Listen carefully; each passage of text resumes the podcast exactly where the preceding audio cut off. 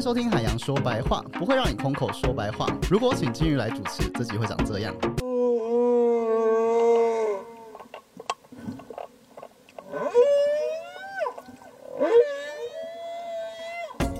我是主持人志宇，一起共同主持人棉。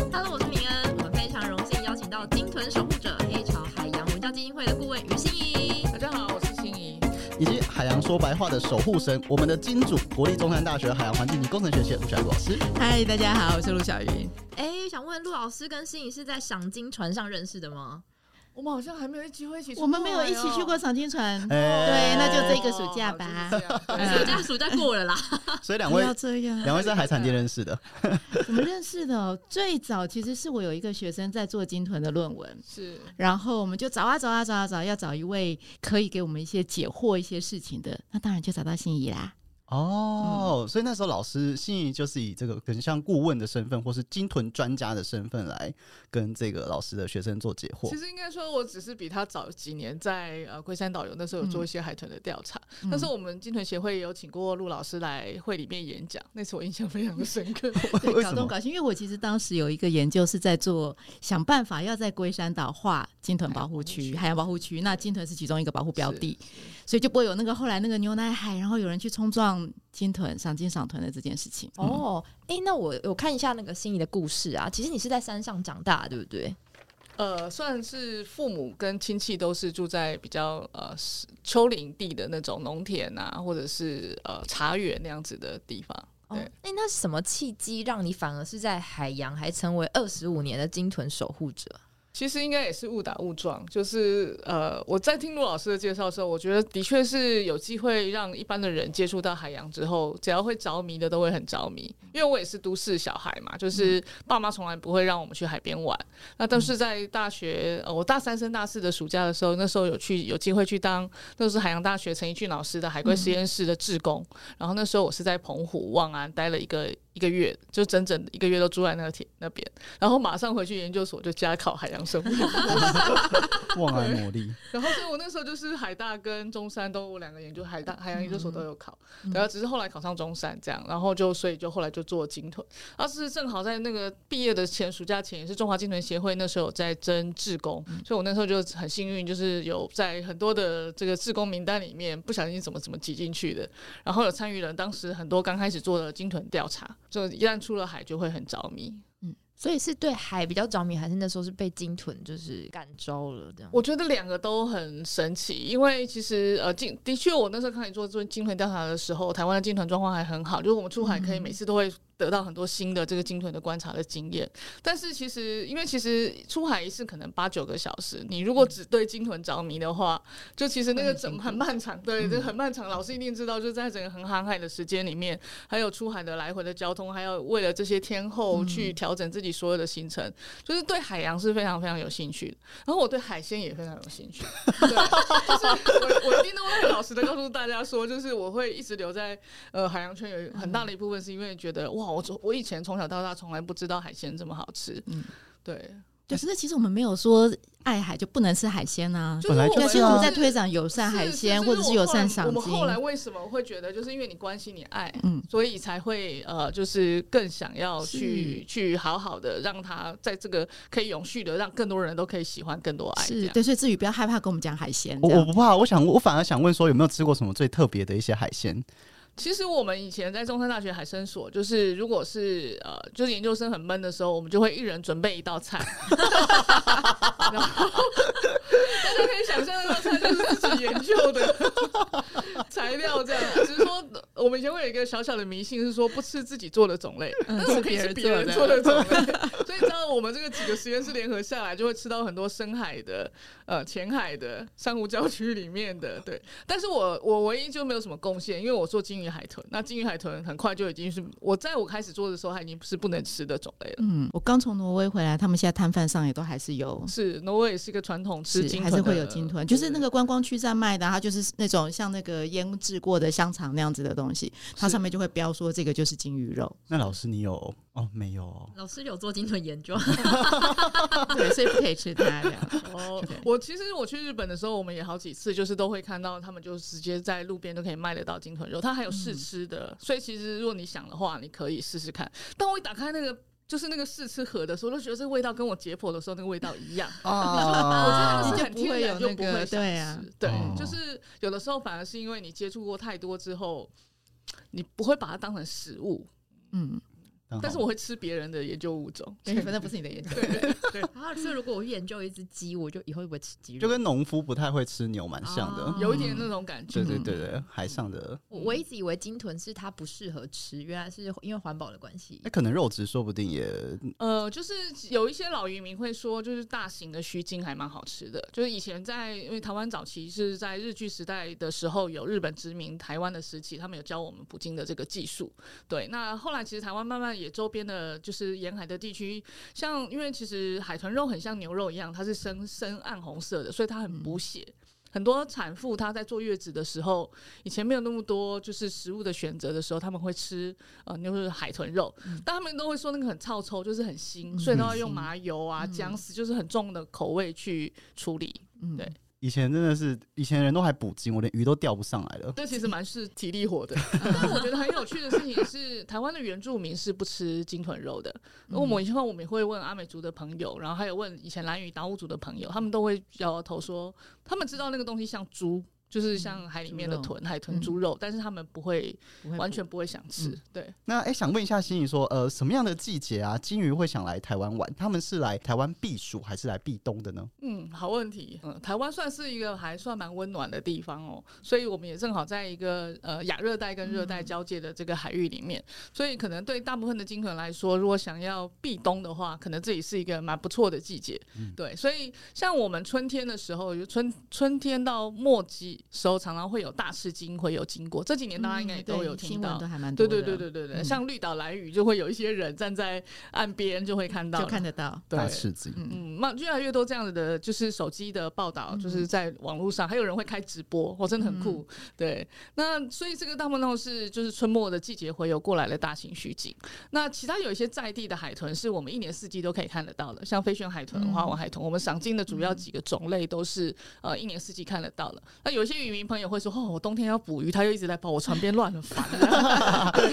就是他们夏天是从事赏金业，然后冬天在捕鱼的时候就觉得，哎、好像被被打扰了这样。但是有一种还蛮特别，是这几年也是很常出现的，呃，抹香鲸抹。香鲸，抹香鲸就不知道是来避暑的，因为还是什么样，因为它就是夏天的时候会呃，就是比较常出没在我们花莲东岸。嗯，对，对，我其实都会分享一个故事是，其实这几年大家在赏金活动比较。应该算比较频繁，所以大家会觉得，哎、台湾其实台湾本来就是一个鲸豚洄游经过非常多的地方。可是你知道，在早期的时候，其实我们对海洋没有这么熟悉的时候，其实就连我们自己学海的学生哦，都觉得台湾周边没有鲸豚，因为他没看到，也没有这样子的新闻报道。所以我还有一个学生非常可爱，他去欧洲念书，结果他就跟我，他就很兴奋的跑来跟我说：“老师，我去赏金赏豚。”然后我就说：“哦，好哦。”他就说。我们船开出去，开了两个小时，晕船晕的半死。然后他看到几只小海豚跳跳跳，他就很开心，然后就回来了。我就说：“那你有没有去过花莲？”他说：“嗯，我们台湾有鲸豚吗？”他说：“哎、绿绿岛你在岸边就可以看到。对，然后他就后来我就让他去花莲去过一次赏金，这样不到两个小时，他回来就很惭愧的跟我说，台湾的价钱这么低的这个价钱，国外赏金是很贵的。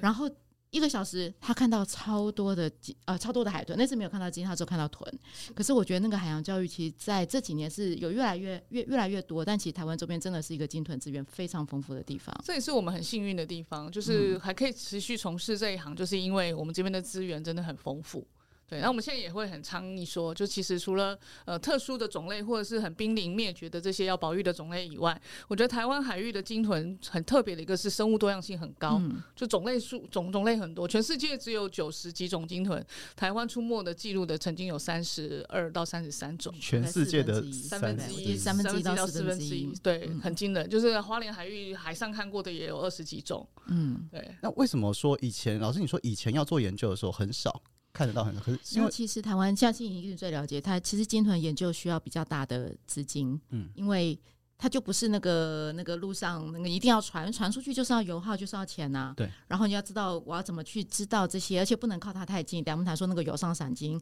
你又不能靠它太近，所以其实在做鲸豚的研究是需要比较长期、比较稳定的研究研究资源或者是研究的资金，所以在之前其实没有这么多的研究在这一块上面。早期都是靠水事所，就是有一些老师，他们可能就是会兼着，像杨杨洪佳老师，他们可能在鱼市场或者是有机会搭乘水事所的堂次的时候，有看到会稍微记录一点，但是就是没有办法说就是呃很长时间去记录这样。哦，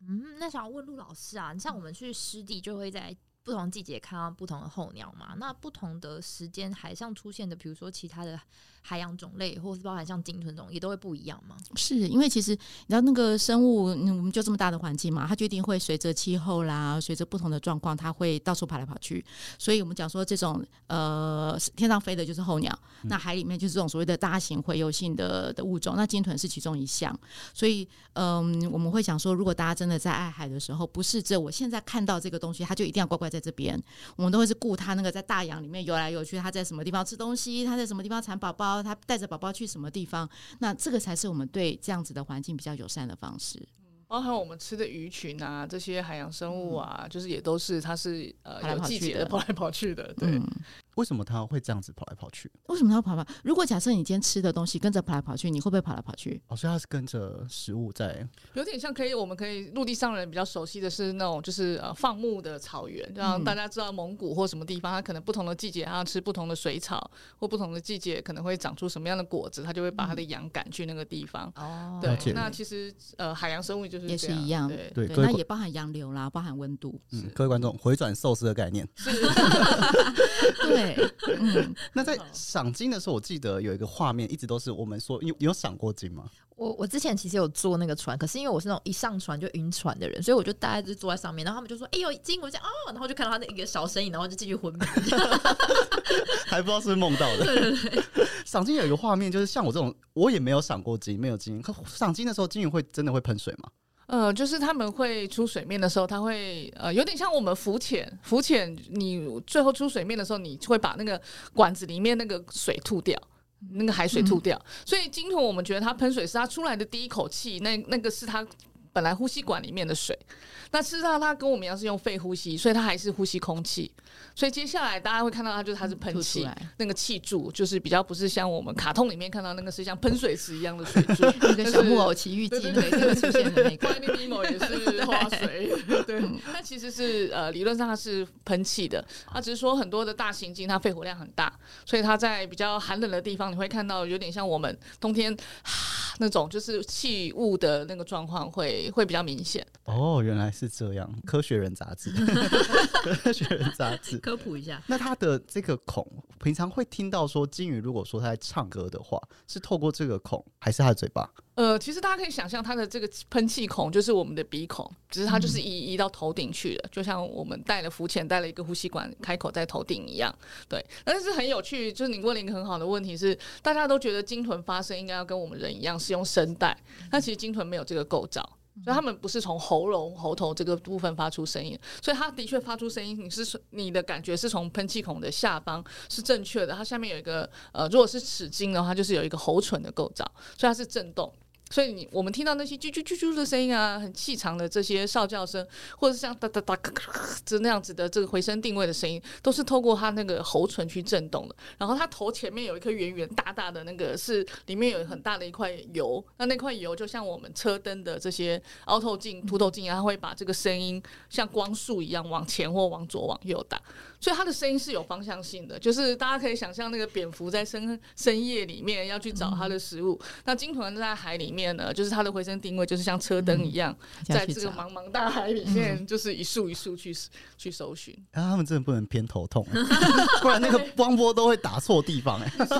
声波对，对就是其实蛮多鲸豚，它后来因为就是它吃到一些呃寄生虫，然后有一些寄生虫跑到它的头部或是耳部的地方，就像你说，它就是偏头痛，所以它的判断方向的位置就错了，嗯。然后就搁浅。所以，我们的确在搁浅的鲸豚身上是蛮常看到，就是它的呃有寄生虫感染到它的呃听力，或者是它发生的部部部位这样子。对，所以赏金赏豚也是一样啊，就是是你不能那个那个引擎那个声音会干扰它的那个判断的状态，哦所以不能追鲸豚，不能在它的前方。其实或或者是一定距离之后，国外的规范都甚至要停引擎，就是你不要有那个声音，是不然的话它其实就会它就它就抓不到声音啊，它就撞，或者是它就会迷航。他们的听觉就跟我们的视觉是一样的，所以他们就是像老师说的，就是如果传的声音就是雾，就是很很轰隆轰吵的话，就跟我们开车的时候雾茫茫一片那种是哦，下大雨，然后又没有雨刷那种感觉是。是所以理论上，如果我只要把我的船的声音调成一个哎金鱼听得懂的声音的话，我真的是可以指挥他们做唱歌吗？重金属乐团。很多人都这么想，就是早期其实蛮多人会问我们说，就是哎、我可不可以发出一个什么特别的声音，就是吸引鲸豚过来？嗯，好，但是其实目前、还没有。有。对，目前全世界的这些鲸豚研究里面，还没有什么办法说你放一个声音，呃，鲸豚就会受到吸引。对，因为对他们来讲，同样的声音有很多很复杂的含义。对，然后所以现在的科科现在用的科技，不是没有科技在鲸豚身上，而是可能会选用一些被动的，就是可能我在海里面放很多的小浮标，那这个浮标都是下面有装一个呃，就是水上麦克风，它可以窃听。所以我是窃听听到哇，有一群鲸鱼经过这里了，好，我们的船就赶快开过去。嗯，哦就用这种被动的方式，好像狗仔一样，哦，就避免跟他们有冲突这样开。开过去是开往他们那边还是就往他们他们开开往他们出现的那片海域、哦去看他们去看嘛，去观察他们。哦，好聪明哦。那也可以避航，就是呃，麻州那边他们有一些会用这样的装置，是当商船要进去的时候，他们就要确保那个船过去的地方不会有鲸鱼，就他们不会不会互撞啦，所以他们可以用这种科技的方式去避免跟鲸豚，或者是鲸豚如果有进港的时候，想办法把它给诱导出去。是，哦，就是这些商船的船长手机上面有一个 app，、嗯就是是就是如果有鲸鱼叫的话，它就会有警告，警告告诉你说这附近有鲸鱼出没，你的船只要减速到多少，嗯，避免撞到它。哇，有够神奇的，对啊，鲸豚是那个海里的 VIP，对，有够神奇，有算算是一个对。围妈祖的概念，出巡都要先绕过。撞撞到海龟三十万，撞到鲸鱼。撞到鲸鱼可能就不止了。对，而且自己船也会有一点受损啊，嗯。所以大家还是都会希望能够就是相安无事。哦，主要是你像在陆地上不会去撞狮子的概念。嗯，蛮像。是，就像澳洲开车，你为什么有时候要减速？是因为袋鼠会出来被你撞到，那你撞到的时候是两败俱伤。哦，对啊，那个美国跟欧洲也会啊，有那个麋鹿的标志啊，就是你监测有麋鹿通过，这就是海上必经的方式。是，嗯，你还是很想要有重金属乐团，对不对？哎、老师，我们刚刚有提到，就是像一些声音啊，或是刚刚心里说一些寄生虫什么，都其实会影响生物它本身的一些生长。那这几年来，包含环境跟气候变迁，对台湾整个周边的海域有什么样的影响？是，其实我觉得这个会需要非常大的基础研究跟调查，因为像刚说，呃，它就不是一个固定的动物，不会在一个乖乖的地方待着。所以如果今天说它的食物的来源变了，那气候变迁其实有造成一件事情，就是海水温度跟着变化。那会知道，那个海水温度那个不同的地方洋流啊，温度跟着变化，代表它的食物来源可能也跟着变了。那那个一变，那它追食物，它也会跟着变。所以其实这几年我们在看说，当海水温度变，当整个环境跟着变的时候，其实鲸豚的出现，所以像刚刚说，诶，为什么今年有这么多的抹香鲸？不确定，其实应该也是还不确定说实际上，面真的原因是什在分析跟。海水水温的关系。对，所以它有可能是跟温度，有可能跟各式各样。所以当我们在看气候变迁的时候，其实我觉得人相对来相对上来说，要特别的注意的是这一些的环境怎么因为这些东西跟着变。所以不是以前那个保护区划这边，它就一定乖乖在这边，而是我们怎么去跟着这些东西去跟着调整。老师一百分，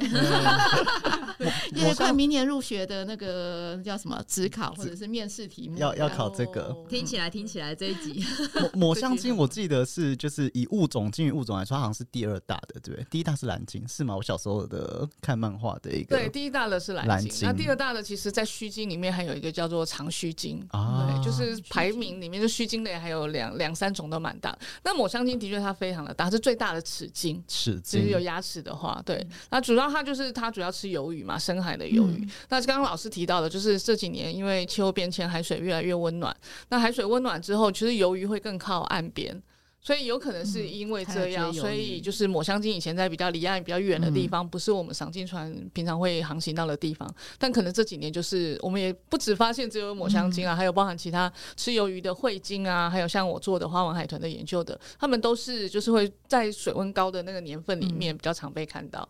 对，但是我们还是需要一些科学上面的证据去支持。对，刚刚老师另外讲一个很困扰大家的事情，就是保护区，因为其实像现在美国，嗯，像我们刚刚讲那个话被撞的那个露脊鲸，就是妈祖的那个露脊鲸，对，那其实它因为它总它的数量真的很少，所以大家对它的保护非常的谨慎。那其实以前画了很多保护区给它，就是有它在的地方也不能在那边嗯，捕龙虾或捕其他的这个渔业，但没有想到它根本就不在乖乖被嗯，被画的地方，它会是的保护区里面，它就乱跑。为什么？因为它的食物受到海水的影响，受到温度的影响，嗯所以它就是跟着移动。对，所以这个是现在就是呃呃气候变迁里面对鲸豚的保育上一个很困难的地方。嗯难解之题啊，它对，所以他们现在有一个，就是希望能够把全世界的海域至少保百分之三十，就是二零，他们讲说三十乘三十，就是二零三零年保百分之三十的海域。那就希望透过那个保护区啦、保护区网的那个概念，让这些动物在里面至少还多一些它可以庇护的地方。哦。其实我刚刚刚开始的时候想这个问题的时候，我想说，哎、那如果就是全球暖化，是不是北极的冰融掉更多之后，北极熊就是越越来越瘦弱，嗯然后或者是海豹越来越越来容易被捕抓，那虎鲸应该很高兴啊，它 有更多的天敌不见了它的。食物越来越多，对对这样对对。对，所以其实呃，气候变迁有时候可能对某一些动物来说，它可能是直接会受到一些冲击，但是对某一些动物来讲，它可能短时间可以受到一些好处。嗯，对，死定了。心仪是支持全球暖化派的，马上 现在开到断了。十八度，没有，我其实非常怕冷。其实想请问那个鲸跟豚的差别是什么？呃，这是一个千古好问题。这也千古难解。对啊，好海洋的问题都哦千古难没有解千。古难解，其实那是一个我们的俗称，就是大的叫鲸鱼，小的就是海豚豚。可是就这么如果吃胖一点，它从就会变从臀变成阿嬷养的海豚 就是就是变鲸鱼，这样，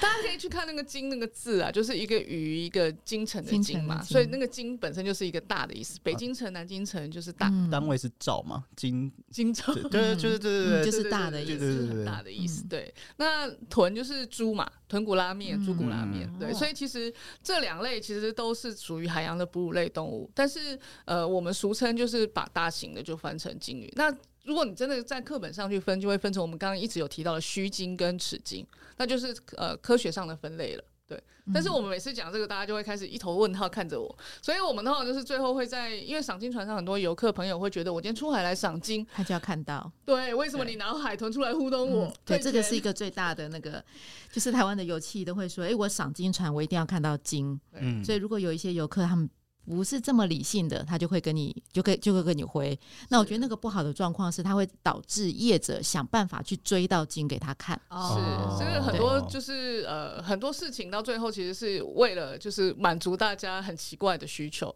对，那其实鲸豚都是同一家，嗯就是他们事实上都是同一类的动物。我再举一个我刚才做自己做的研究，那个花纹海豚那个种类，它就你就想说它叫花纹海豚。但其实他的亲戚朋友，就是跟他同一个分类里面的，比他体型更小的都叫小虎鲸、瓜头鲸，然后还有魏虎鲸、领航鲸，就是它同一个家族里面，为什么就他这么倒霉？被叫海豚，海豚？哦。那我所以很有趣的是，像中国现在很多水族馆就叫它花鲸，啊，哦直接换个名字。换个名字，然后大家就很满意，就觉得哇，我今天来看到鲸鱼，好奇怪哦是。不是很？也是乌其实豚龟鱼变成台湾雕这对对对对样。对台湾人是不是或所有大家陆地上的人们是不是要这么执着？等下至于要改名了吗？我在想，是明天也开始改花？我们来改个金。我只在想，就如果就是船上出来，游客说要看那个，他们也分不出什么是鲸鱼跟海豚分不豚。出来啊那。船长就直接拿呼啦圈去外面说，如果跳得过去的就是海豚。我觉得大家都会有困难啊。对。太执着了吧？这个很执着哎。所以其实我觉得这个部分是是有有机会的话，就是可以多跟大家分享。就是其实鲸鱼、海豚是同样的，呃，非常非他们的除了体型大小以外，他们一些行为啊，或者他们的构造都是非常相像的。如果是鲸鱼的话，它是下去的时候会有尾巴这样，不是所有的都会举出尾巴来，哦，看每个种类它下潜的动作的习惯。哦对，就算同一种里面，它也会就是像我们刚刚提到的抹香鲸，它如果它今天是有点吓到，它要突然赶快下潜的话，它的尾巴就会举得很直，对哦它就会就是很很直的下潜。大家如果有机会去自由潜水或浮潜，就会知嗯道。那如果它是不急不徐，慢慢这样一点一点越来越深越来越深，它就会平平的潜下去。嗯，我们那时候就不会看到它的尾尾巴。巴所以其实大家应该是要转个念，就是到海上看到什么样的生物都要就是很珍惜，不用那么执着，就是啊这只太小了不行，它可能就会发育不良而已。好像还没有长大，对如果等它长大，对啊，说不定它以后长大就是大金鱼啊。对啊，嗯反正在生态环境好的话，就是这些物种都能够很好的继续嗯生活下去。那如果我们聊到生态环境的话，一定会提到一个呃四个字千千古，也是一个千古难题，就是全球暖化。那想请问陆老师啊，金鱼对于这个环境的贡献是什么？听说他们能减碳，可是像我们哺乳类，就是又不会行光合作用，还是他们是用别的方式来减碳呢？嗯是这个可能等一下那个心怡也帮帮我补充一些，这样就是其实呃，我我先讲一个是我们通常现在会叫做全球变迁，因为呃有些人会去一直很执着说，诶，到底那个很长的时间到底这算暖还是算冷？所以我们会把它变成叫做全呃全球气候变迁，就那个变前是它就在变，可是我们怎么去适应这个所谓的变这件事情？那刚志宇这边提到说，诶，那个对于减碳这件事情，他就会讲什么那个绿洲森林啊，那叫绿碳。然后现在有一批在讲所谓的黄碳或者是蓝碳。那那个蓝碳其实有一个很大，那个蓝其实就是海洋碳。那那个碳系，有些人讲说呃包含呃滨海的红树林啦，包含海草。那其实我们一直在思考说，那个生态系里面，金鱼其实扮演一个非常重要的角色，因为你会知道那个光合作用吸下来都在那个那个植物叶呃叶绿对，就在那个植物性浮游生物里面。嗯那可是金鱼它其实非常，你看它的体型这么大，对不对？它其实非常大量的把这些给吃进去。那吃进去的时候，因为刚回游，所以它跑来跑去。那跑来跑去的时候，其实它在不同地方。那我们也欢迎大家看那个黑潮的科普影片，非常的可爱。它会在不同的地方便便。那便便完之后，它就会有那个上来变成营养盐给这些所谓的植物性浮游生物，让它吸取更多的，做更多的光合作用。那它整体积了这么多的碳在它身上之后，它体型这么的庞大，当它过世之后沉到海底，那其实就是把这些给固化带到海底下面去分解，变成其他的微生物，它再固定到这个下面的海床。所以它等于就像是一个很大的，所以人家会叫做金鱼帮，就是很大的一个这样子的的的的帮浦，在帮海洋去做不同的气候海气的调节。嗯，老师这说明的很清楚。对，总结就是只有两个哈，就是 一个是金鱼很大，然后呢，它本身自己身里面就有很多的碳水化合物，所以它就是本身就是一个很好的固碳的一个呃，就是很多的呃碳就是在它的身上。第二个就是它的生活的里面呢，造成了很多碳循呃碳碳的循环，包含说他去深海吃东西，然后回到水面上来便便。好，这也是一个把深海的碳回到这个海面上，让更多浮游植物呢去繁衍，然后让光合作用的碳被捕捉的更多。另外一个还就是刚刚老师提到了南北极呃水平的，就是从寒寒冷的地方吃了东西之后，来到温暖的地方，然后去便便。那这个正好都是跟海洋的流动、海流这些相反的，所以这个时候呢，就可以带动海洋的循环，就会让呃整个呃就是碳的循环也会更加的稳定。对，而且我们其实会讲一件事情，以前讲鲸豚保育比较没人理我们，是，对，因为大家突然觉得开始讲对对，会讲碳之后就会有人理我们。碳权碳权交易，其实我们最近常常会有企业家问我们说，那人家说种一棵树可以捕捉多少多少碳，嗯。那呃就一只鲸豚可以就是捕捉多少碳？多少？我说我明年再算给你，为什么是明年？因为还没 做完一。下嘛。可是至少会代表说，哎、有一些企业的团体，他们对这件事情其实是在乎的是。有兴趣的，因为对于他们来说就是可以省钱嘛。对，是，所以可以把这碳是一个很重要的资源，是对，你刚刚是说可以省钱吗？很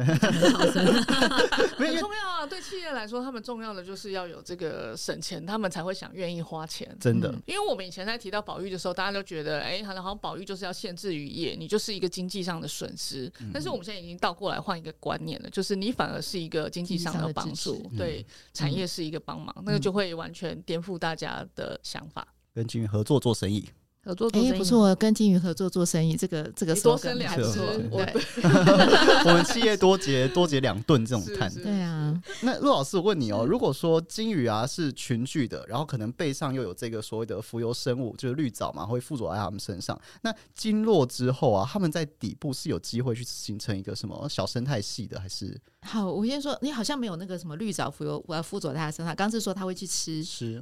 那经络，或者你看到很多人去写经络，其实我们会看经络，其实就代表说，诶，我今天一个这么庞大的，它到沉到海底，那会知道到海底其实没什么光合作用，所以当任何的营养盐或者食物来源，其实都会帮下面的这些物种形成一个非常好的生态系统，或呃，可能不到生态系统，但非常好的食物来源或者营养盐的来源，所以它当它